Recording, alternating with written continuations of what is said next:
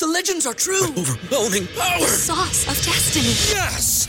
The most legendary sauce has arrived as McDonald's transforms into the anime world of WickDonald's. The greatest flavors unite in all new savory chili McDonald's sauce to make your 10-piece Wick Nuggets, fries, and Sprite ultra powerful. Unlock manga comics with every meal and sit down for a new anime short every week only at WickDonald's. Ba-da-ba-ba-ba, go! At participating in McDonald's for a limited time while supplies last. This is the four man rush.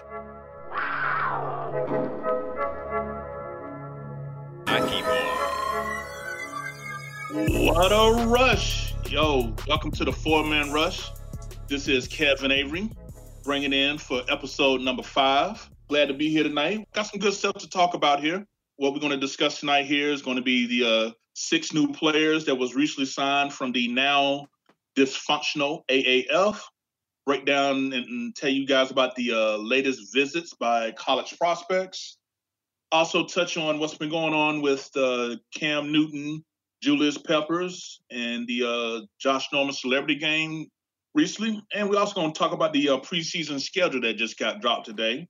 And we'll uh, wrap up with some um, closing comments here. First of all, let's start off by talking about the players here. The Carolina Panthers, you know, Martin Hurney said a couple weeks ago during the um, NFL meetings that he was only about uh, 40 to 50% done with his free agent signings. Well, um, this week here, he signed um, six players from the Alliance of American Football, known as the AAF.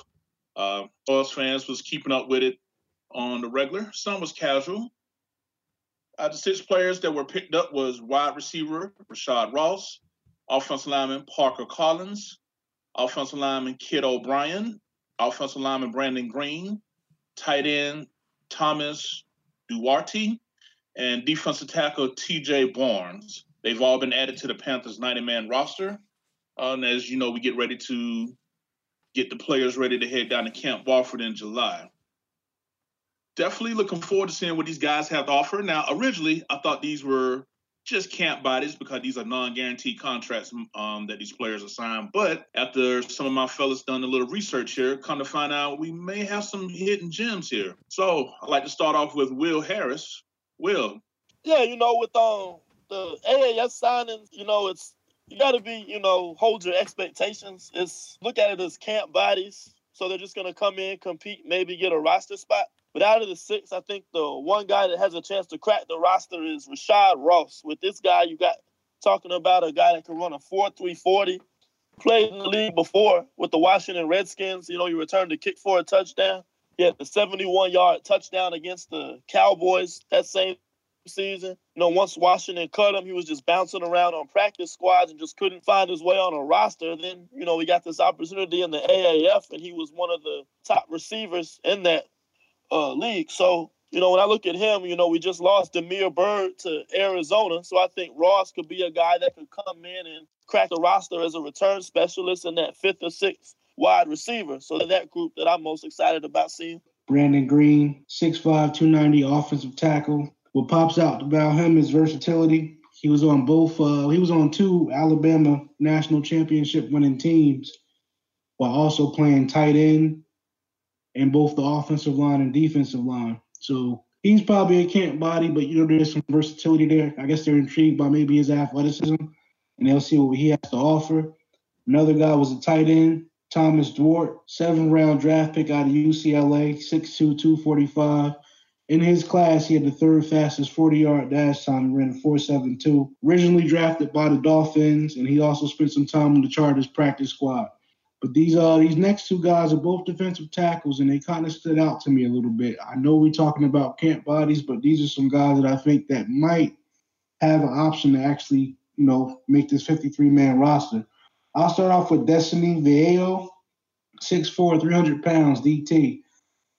He had 27 tackles and a sack for the Super Bowl champion uh, Philadelphia Eagles. So he has some championship pedigree with him. He was also an undrafted guy, so you know he shows some fight. He's going to definitely compete because he was able to make somebody else's 53 man roster. And when you go back to his college tape, he was second team All Pac-12, Washington State. So that's somebody you should look at, you know, as possibly being someone that can come in and compete and make the guys around us better. But this man here, TJ Barnes, is really intriguing to me. He's 6'5, 355, undrafted. Uh, draft uh, ended up starting with the Jaguars and moved on to the Jets. He's been around the league quite a bit because he went back to the Jaguars. He also spent some time with the Bills, and then you know he's recently been in the in the AAF. But he was coached by Karl Dunbar, who, to you know, to to me because I know a little bit, he's one of the best defensive line coaches in the business. A lot of people know about Mr. Matsko as an offensive line guru. This is somebody I look at as a defensive line guru. So when he came into the league he got some of the best coaching and fundamentals that you can get. So I know he's kind of polished, and he's also 28 years old. He's been bumping around the league since 2013. But you know, he has some things in common with a couple of all pros that we know. I'll start off by just letting you know that he's 6'6, 355. Mr. Snacks Harrison, first team all pro. He's 6'3, 355. They both play the same exact position, nose tackles, will fit well in the 3 4 scheme. And he also played with Snacks Harrison, so I'm sure he's been around some good players. And he also played with Kyle Love, which a lot of Panthers fans may know as well. I look at him as a guy that might be able to crack this roster and be what Kyle Love was us, was for us in the you know in the past couple of seasons. So Panther Nation, keep your eyes on TJ Barnes. Out of these five players, that's the guy that sticks out to me the absolute most. He has similar measurables measurables to an all pro that we know. He has great coaching under his belt, and he's been able to bounce around the league. He hasn't. He's not a, a two-year guy and out. He's actually had quite a resume. So that's somebody to look at. Somebody that we might be able to pick up, and he might be an attribute for. I mean, sorry, he might be a a value for us, I should say. And uh, let Kev, I'll let you continue. Yeah, because um, with these guys, a lot of them being so unknown, um, definitely with our with our research that we do, we try to dig up and find out more insight. And I think he was mentioning that a lot of the reasons why um, the last guy that you was talking about really kind of bounced around was because he had pretty much all pro or pro or pro bowl players playing in front of him, right? Absolutely. When he was in Buffalo 2015, he was playing behind Marcell Dareus and Kyle Williams. In 2012, he was playing behind Snacks Harrison, which I believe is the best defensive tackle in the league to this day. You know, he was also with the Jaguars a couple of times. They've always been known to have a pretty decent defensive line. So it's not like he's a bad player. He's just had an uphill battle. It's like it's really, really hard to take spots from guys that are making all pro teams every year. So I'm pretty sure he's going to do the best he can to take advantage of this opportunity. I'm sure he's going to push Poe because he actually played with Poe in Kansas City back in 2016 as well. So, you know, he's been around great players. He's been around great coaching. I think that he's not just a camp body. I think that he, I think that the Ron Rivera, Eric Washington think that they might have something with this guy. You know, to pick him up like we did is going to be kind of a steal. But you know what? Like like Will said, we got to temper our expectations. I just think that out of the guys that we're bringing in, this is somebody that you might want to keep an eye on.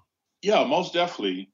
And another thing, Panther fans want you to realize that these six players that were signed, uh, the contracts that they signed did not have any significant impact on our salary cap. As you know, the salary cap is based on the top 53, 51 or 53 players. Uh, I know it sometimes changes depending on what time of the year as far as just salaries go, but you know, to take a 90 man roster, you're going to have about nearly almost 40 players who's pretty much going to be having non guaranteed contracts, league minimum type deals. So don't want you guys to feel like that we blew our remaining salary cap on signing these players because what you got to realize is every every position at training camp is going to be running about five six players deep and like with receivers like last year we took 12 receivers to camp so whenever you hearing about the Panthers signing this player here, this player there,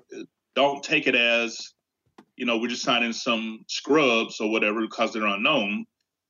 We're looking to take the most competitive 90 man roster to camp to push each other. I mean, every year there's always some sort of surprise, someone that that we see the name now, not think much about them at this moment, but then you know, come week one, you know, you know, they're they're dressed out to play. So just definitely keep an open mind. You know, we all have our, you know, training camp crushes as far as certain players we, you know, hope to have a long shot. But these definitely are some players that um are in position to take advantage of opportunities that training camp presents to them. But Will, I wanted to ask you real quick since you was talking about Ross, uh, based on what you've seen with his skill set, uh, how you think in a Norv Turner, Air Coryell offense, which is based on a lot of intermittent deep routes, let's just say for the sake of conversation that he uh, that he does get on the field for us. Uh, how you think he fits with a Norv Turner offense as far as what you've seen he's able to do? Well, with that four three speed, you know, you know he's already a vertical threat. I mean, if you watch the AAF games, he was able to create a lot of explosive plays for the uh, Arizona Hotshots, the team he was playing for. If you watch his tape with the uh, Redskins, you know, not even just the regular season, in the preseason, and uh, I want to say 2016, he led the uh, he led all the league in receiving yards during preseason, and he had a, a 71 yard touchdown against the in the regular season. So just his ability to provide that vertical threat and make explosive plays, I think he'll be a natural fit in that vertical pass offense. But I think his, you know, the key to him making the roster, I think, will be as a return specialist, you know, because we lost Kenjon Barner, we lost Damiere Byrd. so that's an opening right there. So it's a golden opportunity for him to make the roster. But I think at the same time, you know, for those of us that enjoy preseason, you know, turn on your TV, just keep your TV on, you know, third, fourth quarter. You know, he'll be out there making plays against the second and third team defense. So just keep an eye on him. I think he'll be a um, one of the more better performers in camp and preseason this summer. All right, great. Well, you heard it here, you know, everyone that you know we definitely have players with potential, and, and that's what it's all about. You know, finding players that whose strength fit into what it is that we're trying to do. And I think these guys that were signed, I definitely think that, you know, like anybody else that would take the camp this year is going to have a legit opportunity. Um, you know. Hey, Kev, do you mind if I add something to your point just now? Yeah, go ahead. You know, TJ Barnes, he played in mostly 3 4 schemes. I just want to throw that out there as well. I know we're still going to be mixing it up, so I don't want people to jump the gun and think we're going to be an exclusive 3 4 defense, but he has experience as a pure zero technique nose tackle. That's another thing to point out. Yeah, and that's even better. You know, like the players that we're getting defensively, particularly in the front seven, position flexibility is something that both Ron Rivera and Marty Hurney have expressed is a big goal. In one setting, can you play the zero technique nose tackle where you lined up squarely in front of the uh, center? Or could you shade them as a one technique uh, that's off to the left or the right of the center? And, you know, I'm just giving some insight here as someone that played defensive line when you hear us mention different techniques for defensive linemen, just to get you an idea what he lined up at. So zero technique means lined up squarely in the middle of the center, you know, looking him eye to eye. One technique, shaded off to the left or the right. Uh, two technique, the defensive tackles lined up on the inside of either the right guard or the left guard.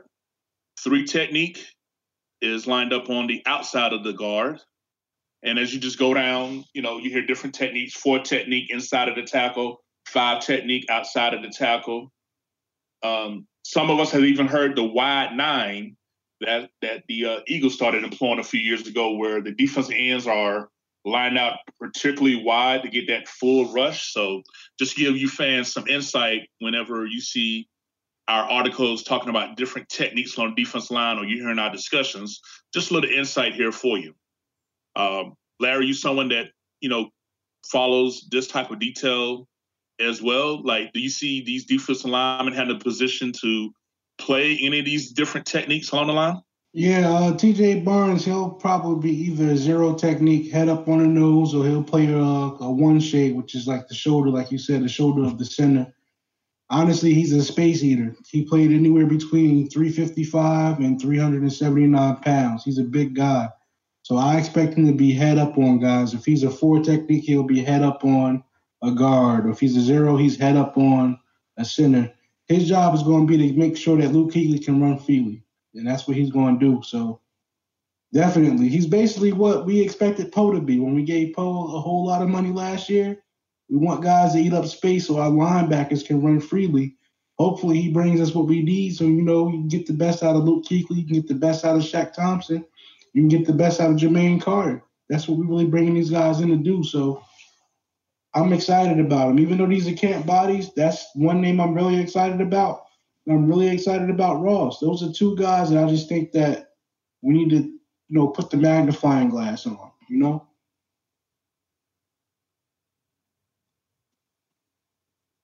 Yeah, definitely have your magnifying glass on, and like I said, keep an open mind. And and best thing to do is Panther fans is just kind of keep low uh, expectations at this point in time because you know when OTAs come up and the uh, training camps, uh, you know the mini camps, you know we want to be in helmets and shorts. So you know every year someone stands out that you know we hear the word, oh he's going to be a beast. You know we'll see who is beast when them pads come on. You know that's that's that's when you uh, really start to separate um, the pretenders and the contenders, as they say. Uh, fellas, do y'all have any uh, other remarks about the uh, these guys before we move on to the next subject? No, I'm pretty much good to go, man. I'm, what we moving on to next? We're gonna talk about Pet the greatest Panther of all time. It's like I'm just starting controversy, man. a lot of people saying Smitty is Peppers, it's the loan. We we gonna talk about Peppers tonight though because he he gave us his all for a long time, man. I can't wait to just you know put my remarks about him. So whenever y'all ready. Oh yeah, we definitely got to pay homage to the man, the legend. I mean, you know, represent my favorite school, them University of North Carolina, Chapel Hill. I mean, you know, we got to pay homage to the man. But, you know, just following with the outline here a little bit, uh, wanted to slide over and talk about these uh, prospects that's been coming in. As everybody know, you know, we mentioned it last week, Larry, that each uh, offseason the Panthers are allowed 30 visits outside of uh, not including local guys from the area. And the Panthers have been really busy bringing in a lot of players and a lot of prospects that they wanted to get up close and personal with and to take a look to see how they will fit within the Carolina Panthers system and schemes. So with the uh, with the updated roster that our blog guy Noah Sternberg Noah Sternberg, shout out to you, bro. I know you're listening to us right now. We just want to let you know we appreciate your good work and steady devotion uh, to keeping this thing updated. But yeah, uh, let's talk about the uh, the recent visits that we've had within the last past week. Um, again, I'll start off with you, Will. Uh, talk about some of the guys that you like that visited the Panthers this week, and also players that we uh, also spoke with at the pro days as well. Who, who's some of the names at the top of your list? Yeah, one guy I was excited about um, coming to Charlotte to visit was safety Johnathan Abram out of Mississippi State. Um, he's a probably he's a hard hitter. You know, you, if you watch his tape, you know he's a beast out there. You know, he'll he's not afraid to crack you. But that's uh, there's more to his game than that. I think he's probably the most complete safety in the draft. You know, you talk about what we need. We probably need a safety with a little bit more range and ball skills and coverage skill. You know, because Abram has a lot of the uh, same attributes that Eric Reid does, but you know, I I think he's. I'd still be happy to grab him in maybe the second round or something. He's a good all-around player. He can play in the box. He played nickel at times. He's shown coverage ability, especially against tight ends and running backs. So I think you know we talked about. He's probably one of the. I know some boards have him as the number one safety in the draft. You know, I think he's easily one of the top five safeties in the draft. So I definitely recommend looking him up and seeing what he's all about. Another guy we met with uh, today, who I've been on from the beginning, is Byron Murphy, cornerback out of Washington. Um, you know, you talk about cornerbacks. You know, I'm still on the Greedy Williams train. Don't get it twisted, but if someone told me Byron Murphy's the best cornerback in this draft, I wouldn't argue. You know, he's got just he's very fluid athlete. You know, great hips. You know, great agility, change of direction. You know, you talk about you know those skill sets you want from a cornerback. Last year, I like Donte, Denzel Ward, Mike Hughes, Jaire Alexander because they had though that fluidity, that you know, good hips, you know, good agility, good ball skills. Byron Murphy's in that category. Um, he doesn't run a four three like those guys done. I think he was at about a four or five or something, which still isn't bad. So, you know, he doesn't have the speed that those guys have. But I think in terms of just, you know, playing the cornerback position, having good technique, I think he is arguably one or one A uh, in this draft. So, you know, if I, you know, don't fall in love with a position group. You know, I know a lot of us, you know, say it has to be a DN here, it has to be an offensive lineman here You know, if Byron Murphy ends up being best player available at 16, I'm perfectly fine with taking him. You know, him, Bradberry, and Donte will be a very strong corner unit going into the next season. I agree with you 100%, Will, because, you know, just to put a little vision out there, when you get a guy like, you know, Byron Murphy, he has a lot of similar measurables as the Bradberry, just probably a little bit of a better athlete, but just the idea of being able to put him on the outside with Bradberry and that lets you do whatever you want to do with Donte Jackson, whether that's throwing him at the nickel, safety, sending him off the corner for a blitz. That just gives us a lot more options on defense. So that's another guy, you know, that I was pretty high on. Pretty happy that we brought in for a visit. Pretty happy to know that, you know, our staff is looking at the cornerback position. I would love to see them bring Greedy in, but you know, we gotta be patient. But one guy that stood out for me was uh somebody I've been high on since day one is Andre Dillard. The way I feel is, you know, with offensive tackles, offensive guards, centers, the ones that are coming out of college, they usually aren't that polished because a lot of them play one-dimensional schemes. Whether you're an option team or whether you're a spread team, you don't really get a complete player. But Andre Dillard is an elite pass protector, and our number one priority is what this year? Protecting Cam Newton. I have no doubts that he'll be able to protect Cam Newton in pass game.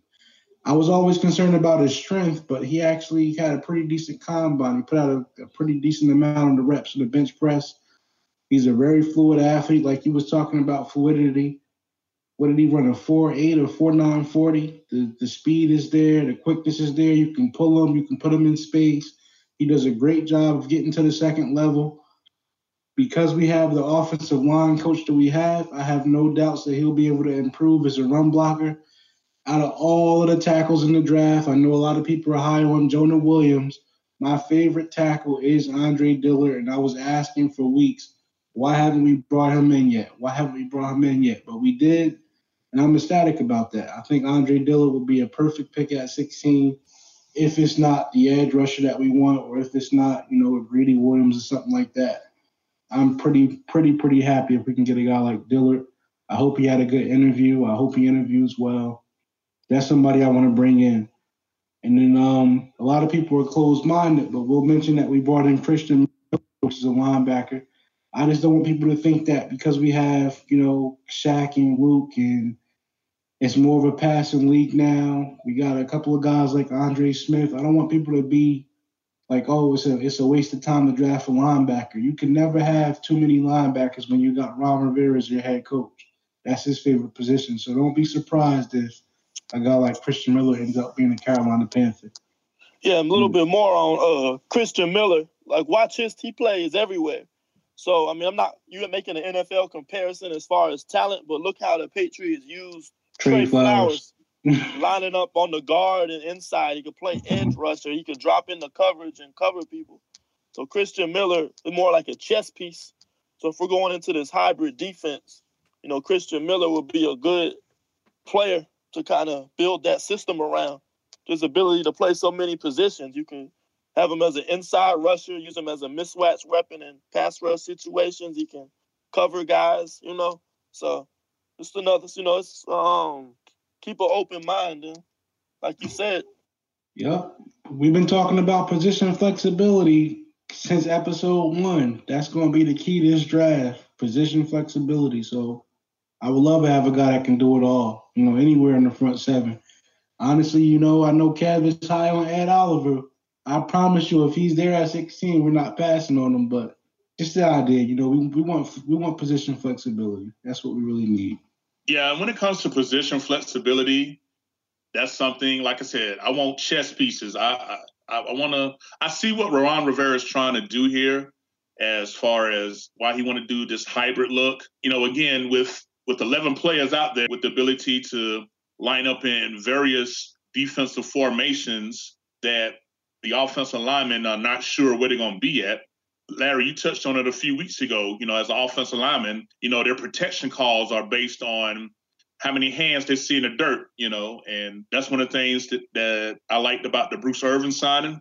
You know, when I did my film breakdown with him, I showed where he was standing up and we had his hand in the dirt. So again, you know, you got to give that got to give that accountability um, as well. Um, you know, a guy like if uh, if he falls, if Oliver hasn't gone, I, am still high on Rashan Gary. Uh, again, position flexibility with Michigan running a base three three five package. He lined up at nose. He lined up D tackle. He lined up D end. So, and if I'm not mistaken, Will, I think you also mentioned that he was probably the most uh, athletic talents of, of all the defense linemen. You know, this is definitely a great cast. So um, Rashan Gary was definitely someone that, you know, if it happened to fall in our lap, hey, I'm not mad.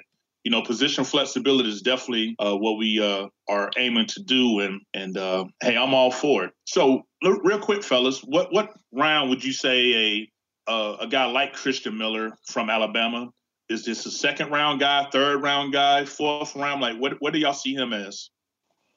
Probably as a second rounder. I mean, I think a 16th pick, I'm looking at top 25 players in the draft. I don't think he's uh, has that high of a grade, but definitely if he's on the board in the second round, that's a direction I could see Ron Rivera going. I mean, especially with the move to the hybrid defense, you know, to have a chess piece like that as your centerpiece, you know, that that'd be a good addition to the defense right there. Yeah, I agree 100%. Maybe second, might slip into the third because people don't know about him. But you know, we don't want to get the 16 confused. We already have an idea of the top guys we want at 16, whether that's a Sweat, a Ferrell, a Greedy, a Murphy, a Dillard, a Bradbury. We want to make sure we get a day one difference maker at 16. So let me ask you this: If it came down to available both Miller and Winovich at Michigan, uh, you know, you guys can answer Will first and Larry second. If it came down to them two, uh, who would you pick and for what reason? That's a good question because I really like uh, Chase Winovich as a plan B and edge rusher if we can't get somebody like a Clelin Ferrell or a Brian Burns in the first round. But, you know, I would probably, um, since we're going into this hybrid scheme, I'd probably favor Christian Miller in that case just because of the different ways you can use them and plug them in. You know, he can find different. There's different ways he can get on the field, and I think you know bringing in a guy like Bruce Irvin shows the direction Ron Rivera wants to go. He wants those guys that can play multiple positions and he can use as chess pieces. I kind of agree, but you know, Winovich's production is there, so I'm gonna go with the production. I'll choose Winovich. Honestly, it's not a, a right or wrong answer here. It's really just preference. I watched a lot of Winovich. I didn't watch too much of Christian Miller, but I watched enough to know that you know you can play him wherever you want to play him. I'm just pretty high on Winovich. You know, I don't. I wouldn't be surprised if he went the very end of the first round. A team like the Patriots would take him. So, you know, the production is there. He's polished. It is what it is. You know, if you're asking me the question honestly, they're both on the board. I'm just going to go against Will and take Winovich. Not saying he's wrong or right. It's really just a matter of preference and who you think will fit your scheme the best. I like to have edge rushers. I like to have production at that position. I want to get I want to get guys that can tackle and get to the quarterback. His tape says tells me he can do that, so that's why I'm taking him. Okay, all right. It's good that y'all had uh, put up a case for both. I like that for you and you know while you guys was uh, chit chatting about it, just to give some more insight, uh, Will about your guy Byron Murphy. You know, for those that don't know, Uh, he came up as Pro Football Focus number one ranked cornerback for the 2018 season. Uh, just to you know give you some highlights of why they chose it. Uh, he came out with a his overall grade was 92 overall. Uh, he led all uh, Division One cornerbacks that had over 400 uh, snaps. His career grade at Washington they have is 93.5. That ranks fourth among the Power Five conferences for um, in for for cornerbacks in the uh, PFF era from 2014 up. I mean, you're you're really talking about a guy that that can do it all. You know, he can play man, he can play zone. Uh, the main thing about him that they're bragging on here is Murphy ranked inside the top 20 in forced incomplete percentage at 24.2%. So, you know, he's someone that's not not allowing the wide receivers to to uh, be able to uh, catch a lot of balls here. So again, just you know, just give y'all some detail on these guys and, and why they are being considered. I mean, either way, if Greedy Williams or Byron Murphy was there at 16, I, I, think we'll come out on top with either one of them guys. But uh, you know, y'all sold me on Greedy a couple of months ago, so you know that that LSU you know defensive backfield tradition, you know, let it continue. I mean, Donte Jackson, Eric Reid, and Greedy hey, you know, call us LSU North if you want to. Hey, Kev, while you're on that point, there's a rumor out there that uh, Greedy Williams is slipping down. Well, not slipping down, but a lot of the teams that's picking in the early part of the first round don't have him as their pick. So, you know, if it came down to it, or you taking Byron Murphy or Greedy Williams? See, my thing, well, I mean, I watch both a lot. I mean, a lot in a lot of detail. I'll put it to you like this: the best cornerback tape for the entire season that I saw this year was Byron Murphy's second game against Utah. You know, he just displayed so much in that game. So I mean, I'm not gonna go through play by play, but I suggest anyone that wants to learn more about Byron Murphy to go watch that game. But if you had the choice between those two, I mean, you gotta like Greedy's size, his length, you know, his ability to play man coverage. You know, I think Byron Murphy's better in a zone scheme. Uh, this depends on the scheme, man. I go with I go, I just got to go with Greedy because of his size and speed. You're not going to get that combination of size, length, and that four three all in one package. What about you, Cam? Yeah, um, I'm late to the party on Byron Murphy. When I first saw it, you know, when the the uh, initial reports came out and about these players. You know, at first they had him started at, you know, late second, early third. So he was someone that really stood out. You know, I had heard, you know, talking with you guys uh, throughout the college season about Greedy Williams and and you know, hey, y'all had me sold because I'm looking at the fact that, you know, it was an elite, it was an elite secondary that caused the New England Patriots to win their Super Bowl. You know, they was like only had 30 sacks in the regular season. So even with Trey Flowers, you know, playing and wrecking havoc, you know, it, it, was, it just showed strong defensive play was really controlled by the secondary. So when you think about the issues the Panthers had last year, we was just a half a second, second late from getting to the quarterback.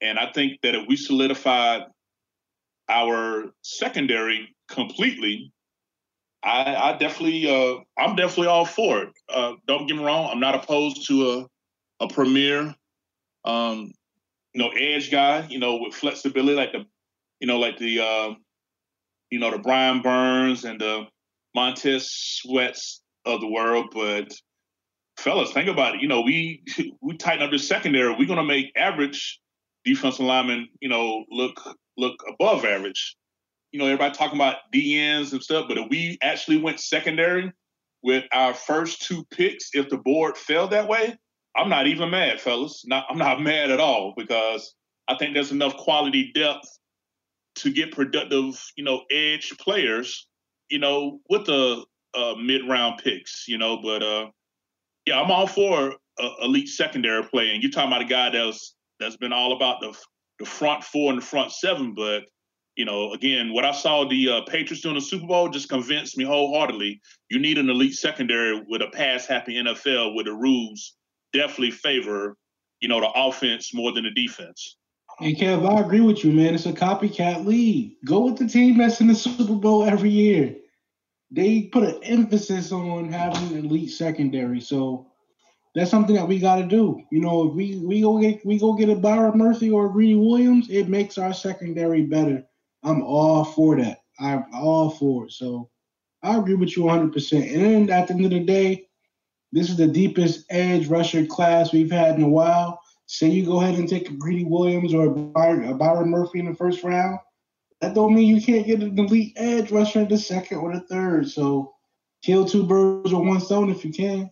Another thing to keep in mind is this is James Bradberry's contract year. So you're going to pay him, what, 10, 11, 12 million dollars a year, give him that big contract next year. So, you know, you got thinking ahead. You know, you got to think, you know, taking a corner as a backup plan just in case, you know, Bradberry decides to walk next year. Somebody wants to pay him. So, yeah, I mean, there's a realistic, there's a very realistic chance five or six edge rushers could be off the board by the time we pick at 16. So, you know, if all of them are gone and we go Byron Murphy, you know, I'm 100% okay with that.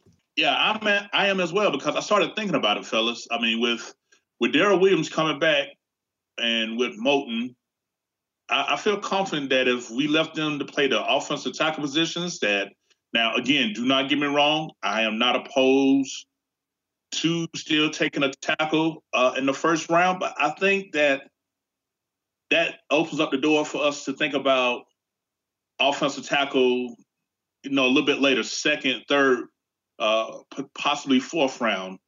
You know, because either way, Larry, you said it all the time. No matter how high an offensive lineman is graded, he's going to need at least a year minimum of solid NFL coaching. And you know, I take Matsko over anybody, but I'm I'm, I'm really am open minded to different scenarios. What we do with our first with our first two picks. So I'm on the same page, man. Honestly, I I'll go ahead and start the controversy if you're even talking about offensive tackle in the first round, if it's not Andre Dillard, I don't want him. That's just me. I know Jonah Williams, people are high on him. If it's not Andre Dillard, I don't want him. So, and you got a couple of guys in the second, third, and fourth rounds that actually are good fits, like you know Tytus. So listen, if it's if it's gonna be a first round pick, and we talking about offensive line, and we talking about offensive tackle, to me it's got to be Dillard. And if it's not Dillard, it's got to be an interior guy like Bradbury. So you know what? First round, go get me the best player available. Yeah, if you look at the recent mocks, I had y'all laughing a little bit about it. For whatever reason, suddenly they got Jawaan Taylor out of Florida dropping and being available like the last few mocks I've been playing with this week. I'm like, well, why is he there all of a sudden? I've been taking him every single down. I take him over um, Dillard um, you know, the, the counter your move as far as like who would be the best tackle. Now, realistically, it would be something unheard of for him to drop that far to us. But again, let me let me put it to you: if both Taylor and Dillard are there at 16, who would you pick? I just don't see um, Taylor falling. At, I mean, I watched Taylor manhandle Montez Sweat, Josh Allen, you Brian Burns, you name it. Jawaan Taylor handle all of them with ease. So I mean, I think I don't see any realistic scenario that he falls to 16. But I think what the deal breaker will be is Jawaan Taylor's primarily on the right side, and we already got a stud right tackle, and Andre Dillard's got the feet to protect Cam's blind side. So I think Taylor is the better player, but Dillard is more of what we need. Yeah, that's my sentiment too. That's the reason I'm not talking about Taylor because I'm I might be wrong, but I'm I'm just really focused on the left tackle position. You know, Taylor's a beast, and I know that Moton can probably slide over to the left side, but if I'm trying to go get me an every down left tackle, which my focus is, I'm going with Dillard. I have nothing against Taylor. I think he's a beast as well. Don't get that confused at all. I just really see him as a pure right tackle. That's why, like, when it comes to the word tackle, tackle, tackle in our draft, I'm thinking about LTs. So the names that come up to me is, you know, Williams, Howard, and Dillard. I just think Dillard separates himself from everybody else. That's why I'm so high on him. They even talked about Cody Ford playing the left side. He played mostly the right side in Oklahoma, and he was pretty decent. But I just think that you know Dillard won't need much coaching as far as being able to pass protect. Matsko will probably put a focus on turning him into a mauler, making sure he can drive the edges off the line, making sure he can get to the second level and, and you know block linebackers. Honestly, the guys that you're mentioning, Taylor, Dillard, even Williams, they're all an upgrade over what we had. You know, as far as Matt Kalil, I'm not trying to stir up more controversy, but that's what it is. So you know, I'm just you know I, I might be biased, but Dillard's my favorite my favorite left tackle in the draft. Yeah, I mean, if we took Jawaan Taylor, we'd have the best right tackle trio in the NFL. But who gonna play on the left side in that case? exactly. That's exactly where I'm coming from. Yeah, we can real go hybrid. We just have a tight end, a center, and we have Trai Turner just line up three right tackles and just run like that all day. Who gonna stop it? Don't get it messed up though. You know, it looked like when, when we watched Moton play the left tackle position, you could tell he was learning it. You could tell he wasn't extremely comfortable, you know, playing left tackle, but he was productive. So, you know, worst case scenario, I wouldn't pass up on a guy like Taylor if he's there. I'll probably take him and take my chances of, you know, putting Moton on the left side. But, you know, if everything was perfect, we could just have a perfect picture and we can go get a pure left tackle, I just want Andre Dillard. That's the guy I want.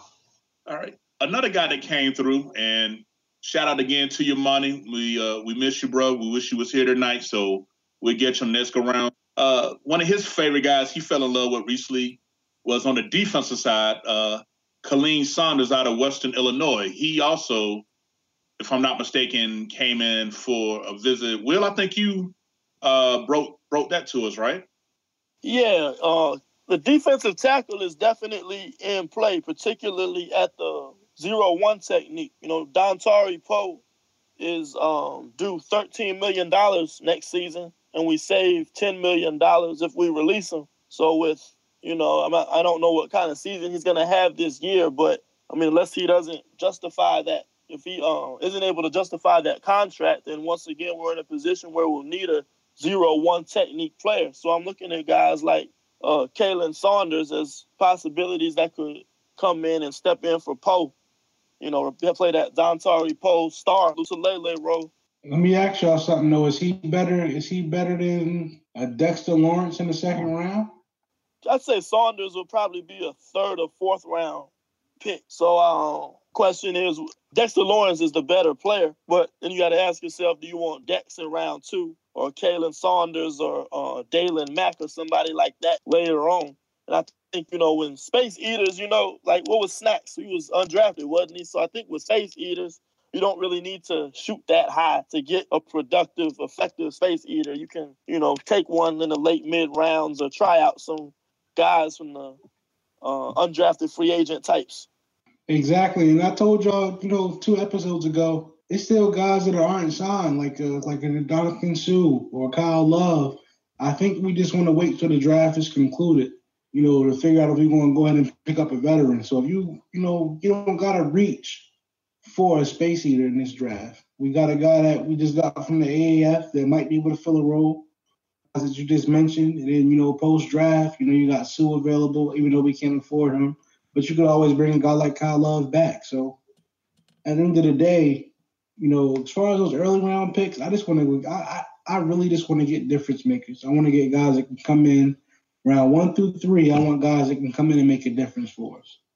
Yeah, and in no way am I saying that I wouldn't uh, be happy to have Dex in round two because he's he gives you a little bit more than just being a space eater. I mean, at that size, running a 5'0", 40, I mean, that, he's a freak in nature as an athlete. So, you know, he can give you a lot more production than a guy in the later rounds. So, you know, it is. I mean, it is what it is. I just prefer. I think you can get value at that deep tackle position later in the draft as opposed to in the second.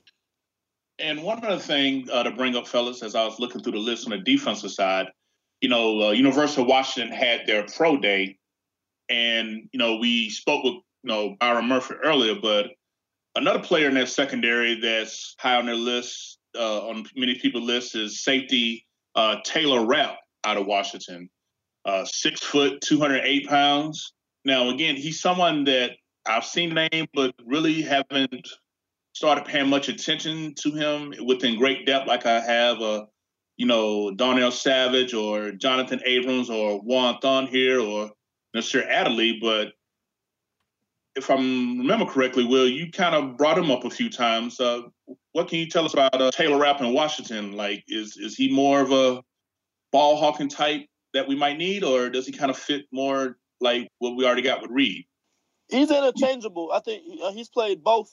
He's a very smart player. Um, his 40 time was four seven, which might have hurt him a little bit. But uh, when you watch him play, that's not really his game. You know, he's a thinker. He'll he'll be two steps ahead of you, so he'll have great anticipation. You know, be able to get to where he needs to be, and I think that's how he makes up for that lack of raw speed and athleticism. It's just a deep safety class, man. I mean, you know, you could go. I mean, I'd be happy with any of these guys, but I mean, you know, Rapp included. You know, just because we don't bring him up with the other guys, that's we're not saying that he's not, you know, on that level as well. I mean, I've seen some boards that have him as a top two, top three safety as well. You know, but he's just a good overall football player, you know, but I think I would prefer more speed and range at that position. So again, it's a situation of it's not there's other guys that I think we need to have the skill set we need, you know, and I, I don't know if Rapp will give us that. I'm on the same page because I when you everything that you describe about Rapp, man, it just screams golden to me. Like he might be a smart player, but this is the NFL. We need athleticism. We need speed. We need range. We got a guy named Eric Reid that can do everything in the box for us. He can bring down the heat. He can bring down the hard hits. We need athleticism in the secondary. That's the reason why we don't have Captain Munnerlyn anymore. That's the reason why we, we're moving on from the older players. We don't want to get away from the fact that we're trying to get younger and faster. So, I mean, you know what? Like you said, he's a good football player, but you know, I'd probably be looking more at the guys that are more athletic. I like Darnell Savage, even over Adderley. I mean, that's my favorite player as far as safety position goes. I like what he does. He does everything well, and I'm pretty sure with the with the new secondary coach we have, anybody we bring in at that position is going to give us a high level football player. But I don't want anybody slow. I'm not trying to be closed minded or nothing like that. I just want, I need some speed, I need some range, I need some athleticism. That's what I'm looking forward to. Yeah, let's not forget uh, one more safety out there. Uh, I hope I get it right. Uh, is it Chauncey Gardner Johnson out of Florida? I mean, again, this this is this is probably one of the deepest safety classes I've seen in in, in quite a while, and I just think there's there's probably five to seven safeties out there that really could you know, benefit us with what you're speaking about, Larry, with that athleticism, the ability to play either safety position, can come down in the slot to cover a tight end or a running back, you know, in these uh, different, you know, passing formations and alignments. So, yeah, I, I, I trust our guys to our scouting team to really do their due diligence. And all right, well, we've talked plenty about guys that's entering the league and want to start their NFL careers. Now we're going to switch it up to someone that's that's easily a first ballot Hall of Famer. Larry, you was talking about it at the beginning of the show. You know, paying homage. Well, you know, it's we we at that part where where it's our time to show this man some love. We talking about the one and only Julius Peppers. You know, born and bred, state of North Carolina. Played his college ball, University of North Carolina.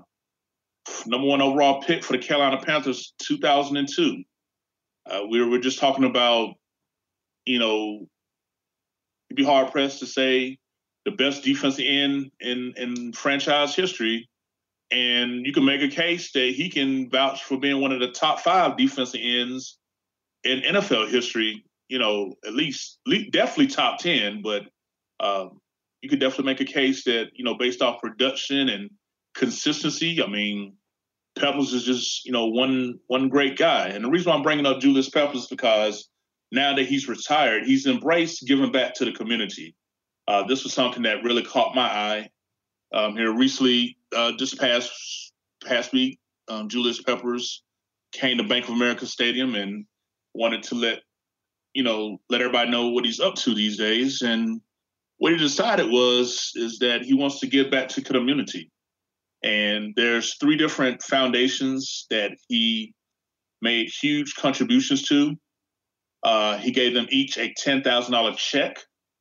Uh, he recently had a sneaker ball that he hosted on Valentine's Day, and he said that he and Julius Peppers stated that he's singing these out because they align with my values. I feel like we all have the responsibility, the obligation to serve and help others. So if you're not doing work, doing the work yourself, try to support someone who is. So these are the three organizations that he donated checks to the Young Black Leadership Alliance, the Center for Community Transitions, and the Girl Talk Foundation. And with these organizations, for example, the Young Black Leadership Alliance, you know, Peppers was stating that he was inspired by them because they help young black students prepare for college. You know, and this alliance exposes them to, you know, be able to travel around the world and and see service done in the community. And this is type of things that would allow, you know, young black students to take advantage of that under normal circumstances they may not be able to. Uh, with the second foundation, the Center of Community Transitions, uh, you know, all of us know someone that's been, you know, incarcerated, been locked up, and this is something that you know Julius Peppers wanted to partner with because not only does it help support the families who have someone incarcerated, but it helps the people that once they get out of get out of prison, help them get reacclimated, you know, back to society upon their release you know, because we've all heard stories of how, you know, it's it's hard for for them to get a second chance once they've been out. So Julius Peppers definitely uh, felt like, you know, contributing to that organization.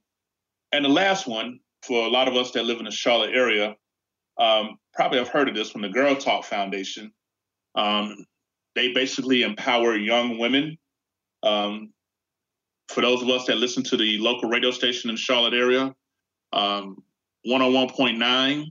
Um, her name is Janine Davis. She's the founder of Girl Talk. And she had met Julius Peppers about 15 years ago. And she said that he called her up saying he wanted to contribute. And for those that don't know, you know, Peppers has been doing this on the low, you know, all these years. You know, that's Julius Peppers. He's he's quiet. He doesn't make a lot of noise. And this was something that um that he felt like he wanted to contribute. So you know, not only a great player on the field that dominated, but he's looked like he's trying to also dominate in the community as well. And uh, I definitely think that Panthers fans should be proud that Julius Peppers is still making a big impact on behalf of the Carolina Panthers, even after his playing career is over. Well, you covered it all, man. He's, he's definitely a humanitarian, and I can respect that and appreciate that. You know, me as a Panther fan, the very first jersey I ever had, and I will post a photo on our four man rush page. But you know, I got a picture of being in eighth grade with a Julius Peppers jersey on. So, you know, he's meant so much to me. You know, as a Panther fan, he's meant so much to the organization. I was sad to see him go. You know, I was sad to see him leave and go to Chicago. I was hoping he could be a a day one Panther and play the Panthers, play for the Panthers his whole career. It just didn't happen like that. But you know, I was happy to have him back. You know, even though he lost a couple of steps at the end, he still gave us everything that we ever hoped for. So, you know, he led by example. I'm happy to see him retire the way he wanted it to be. I'm happy to know that he's going to go down as one of the greatest football players, defensive ends of all time, not just Panther.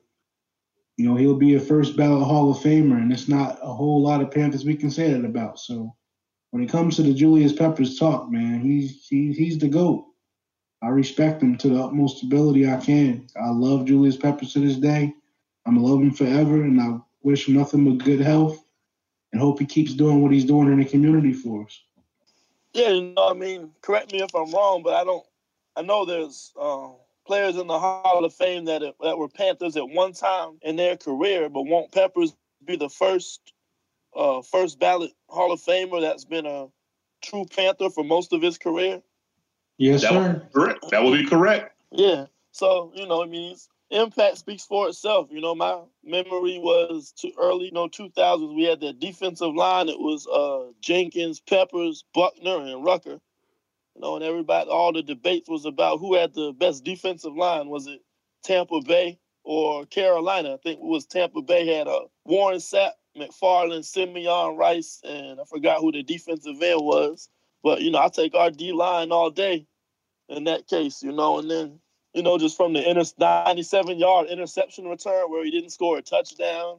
There's so many good memories of Peppers over the years, man. You know, I'm gonna miss him, but you know, it's time to bring in the new generation. You know, who's gonna be the next Julius Peppers for the organization? He set the standard on how a player should be on and off the field. Yeah, he uh, he definitely left an imprint that would be felt, you know, way beyond his playing days. And you know, like you, Larry, my first Carolina Panther jersey was Julius Peppers.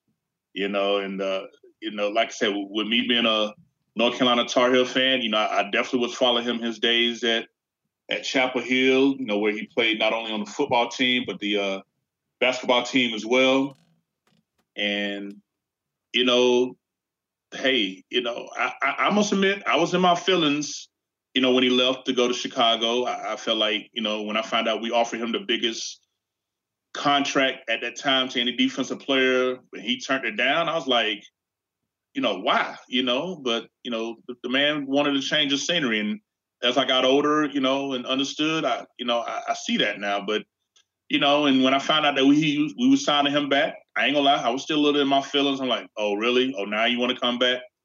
But overall, you know, I can definitely say that, you know, I'm definitely a big Julius Peppers fan. You know, I got out of my feelings and embraced him back, and he definitely had a big impact. You know, in in 2017, I think he had what like 11 sacks, and uh, I think Father Time just finally uh, convinced him that uh, 2018 was going to be his last year. But I definitely, uh, I definitely will always remember Julius Peppers as not only my first jersey, uh, but definitely going to be our first, you know, start to finish Carolina Panther first ballot Hall of Fame guy. So definitely looking forward to him. Now this takes us to another guy that, you know, always stays on news and on Panther fans' mind, and heck, anybody in the NFL, you know, if they want to take a shot at him, Cam Newton. Um, this past week, you know, Cam Newton decided to uh, introduced himself to. Uh, he was a special guest at the Charlotte Regis Charlotte Regional Business Alliance. And what this is is that this is a diverse group of business leaders that came to Bank of America Stadium, and you know this was all about you know learning about the business and networking within the uh, Charlotte area. And uh, Cam Newton took it upon himself because he was a special invited guest to, you know, give his insight on the business. As most of us know, he just recently opened his very first uh, cigar lounge down in Atlanta called Fellowship. Uh, so he's definitely done broken into um, the you know the entrepreneur of you know being a business uh, business guy, and a lot of this a lot of this conference was also talking about diversity. Uh, you know, Cam Newton was sharing how you know growing up in Atlanta that he didn't have a lot of diversity, but now that as an adult coming into the NFL, you know, he learned about diversity and, you know, just pretty much making it known that, you know, his foundations like kicking it with Cam and, you know, the other foundations that he do that, you know, being diverse, you know, helps grow your business and helps you to become a leader in the community. So definitely that was something that, you know, I'm glad Cam Newton was invited to speak and share on because with his experiences, he definitely is leading by example. Um, Larry, Will, anything y'all want to add to that? Well, you know, I live right here in Atlanta, so I see I see his contributions to the community a little bit more than anybody else does, man. His name is all over the place, and I'm just, you know, with everything that we've been dealing with with the NFL the last couple of seasons, you know, with as far as oppression and certain guys wanting to do more than others as far as the community goes. Cam Newton is not a guy that you need to question. Um, he's just like a Thomas Davis. You know, he's dedicated a lot to the community. and He continues to do it each and every day. You know, it's not just that I know it's football, but when it comes to football players, it seems to never be just about football. They want to know what you're doing off the field. Nobody will ever be able to question what Cam Newton is doing. I mean, I'm just a huge fan, and I'm I'm very grateful. As far as music goes, we just lost a guy, you know, Nip, Nipsey Hussle. He did a lot for our community. Cam is just another example of a guy, you know, plays football, but he makes sure he does what he can to empower our people, and I'm forever grateful for that. I don't have much to say about it because you know his his actions speak for himself. You know, we, we don't have to talk about what Cam is doing because you can see it if you pay attention. So, Cam, if you ever listen to this podcast, man, just keep doing what you're doing. Your efforts are greatly appreciated. And just because of what you do off the field, that makes you one of the greatest Panthers of all time. That's just my my sentiment. That's how I feel. That's just one thing. Good thing about the Panthers organization in general is the you know service they do in the community. You know, Cam and from Cam, you know, we just talked about Julius Peppers, TD. You know, see Luke Christian rubbing off on young guys. Christian McCaffrey starting to do his share, working in the community now. You know, Torrey Smith came from another team. He fit in perfectly in the community. So it's just one of those things that, you know, off the field impacts is one of the many great things about being a Panthers fan. Yeah, it definitely is. And another thing that uh, Cam Newton did that, you know, probably a lot of Panther fans wasn't aware of, you know, everybody know Cam loves the kids. And uh, also um, last week, you know, last Friday actually, uh, Cam Newton went to East Burke High School, which is in uh, Connelly Springs, North Carolina, and there were 1,000 fourth graders who were, you know, waiting for him to arrive. And you know, Cam, as we see on the commercial, is very active with the uh, Play 60. For those that don't know, Play 60 encourages kids to go outside and and and do physical activities at least 60 minutes each day to promote, you know, good health and to counter ch- uh, child obesity. And uh, with this event, what it was, it was put on by not only Carolina Panthers, but Atrium Health. And what it was is that the focus of the event was to focus on this new campaign that Atrium is doing called the 5210 League.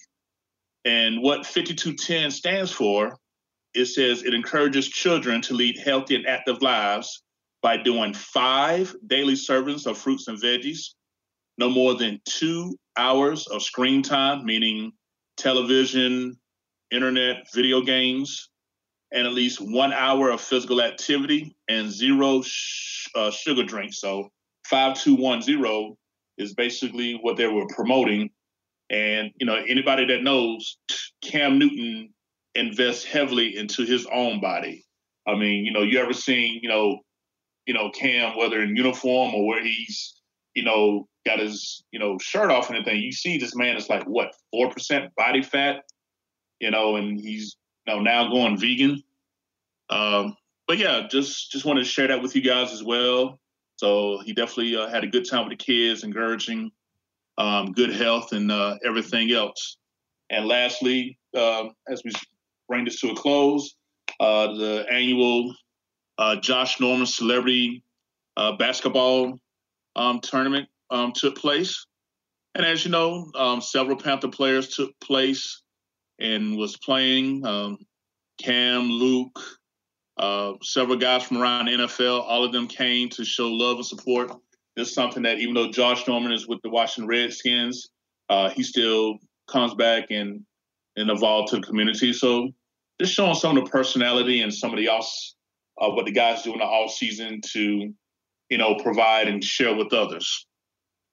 Yeah. So, fellas, um, what are your closing remarks? Uh, what's what's what's on your mind as we're getting closer and closer to the draft? No, not none really, man. It's the same as everybody else. You know, we're in April now. Draft time is coming. That's what we're all excited about. It's not too much to talk about no more as far as the off season goes. You know, we got a couple of camp bodies that we were able to find some some optimism in. But you know, let's get to this draft uh, Panther Nation, you know, send me your mocks. I want to know what you guys are thinking. I want to know who your favorite players are. You know, one through one rounds one through seven. Just let us know what you think. Also, if you get time, you know, go on our YouTube page. Will Harris just really dropped the best Donte Jackson breakdown I've ever seen. So go check that out. It'll tell you a lot about his strengths and weaknesses and things like that. And you know what you could look forward going into the 2019 season. We got a pretty a pretty solid secondary. We're just trying to get better. So you know, like you know, let's get to the draft. Everybody's excited about the draft. That's draft, draft, draft. That's what we're talking about. So I'll see you guys later in April. Yeah, there's no off season for us. You know, we're gonna keep you know giving you as much football as we can. Well, it's um, film videos on YouTube. You know, weekly podcasts. You know, we're gonna cover the season year around. So just be on the lookout for you know anything that comes up. Yep, and you know, like you, you know, the draft is coming up. Uh, again, to give y'all the dates: April Thursday, April 25th, uh, through Saturday, April 27th. It's going to be held in uh, Nashville, Tennessee, is where the uh, where the draft is going to take place. Now, myself personally, I was able to reserve myself some tickets to the Carolina Panthers draft night party at Bank of America Stadium. Uh, that's something that I'm definitely going to make a four man rush exclusive. Definitely got some ideas. Going to be going live. Going to be giving y'all exclusive access to this event. Uh, be there when the Panthers' first round pick is announced. Um, definitely going to be interacting. So definitely stay tuned with the four man rush. So we'll definitely be coming to you live from Bank of America Stadium uh, when that first pick is going to be announced. Also, everybody, make sure that you're checking in with us not only our Facebook page, but check us out on YouTube as well. Again, check out Will Harris's breakdown of Donte Jackson. Keep up with us on Instagram and also also follow us on Twitter as well. So we're just trying to cover the avenues for everybody to get access to the Panthers. Well, again, want to thank you guys for another great episode, episode five. Uh, we discussed a lot. Look forward to uh, what's else going to take place for the next seven days dealing with the Carolina Panthers. Panther Nation, until the next time, y'all take it easy. Yes, sir. Keep pounding. Hello. Hey, I don't mean to be rude by saying this or nothing, but my name is Monty, and I really think you're beautiful, you know? Hey, you mind if we sit down and talk a little bit? You know, I see you smiling. Yeah. Can we talk about like 21 23? The Four-Man Rush is brought to you by the love and respect of and for the Carolina Panthers and Carolina Panther fans everywhere. Keep pounding. The Four Man Rush is a non affiliate of the Carolina Panther organization. All thoughts, assessments, and content of this podcast is directly related to the Four Man Rush exclusively. Thank you.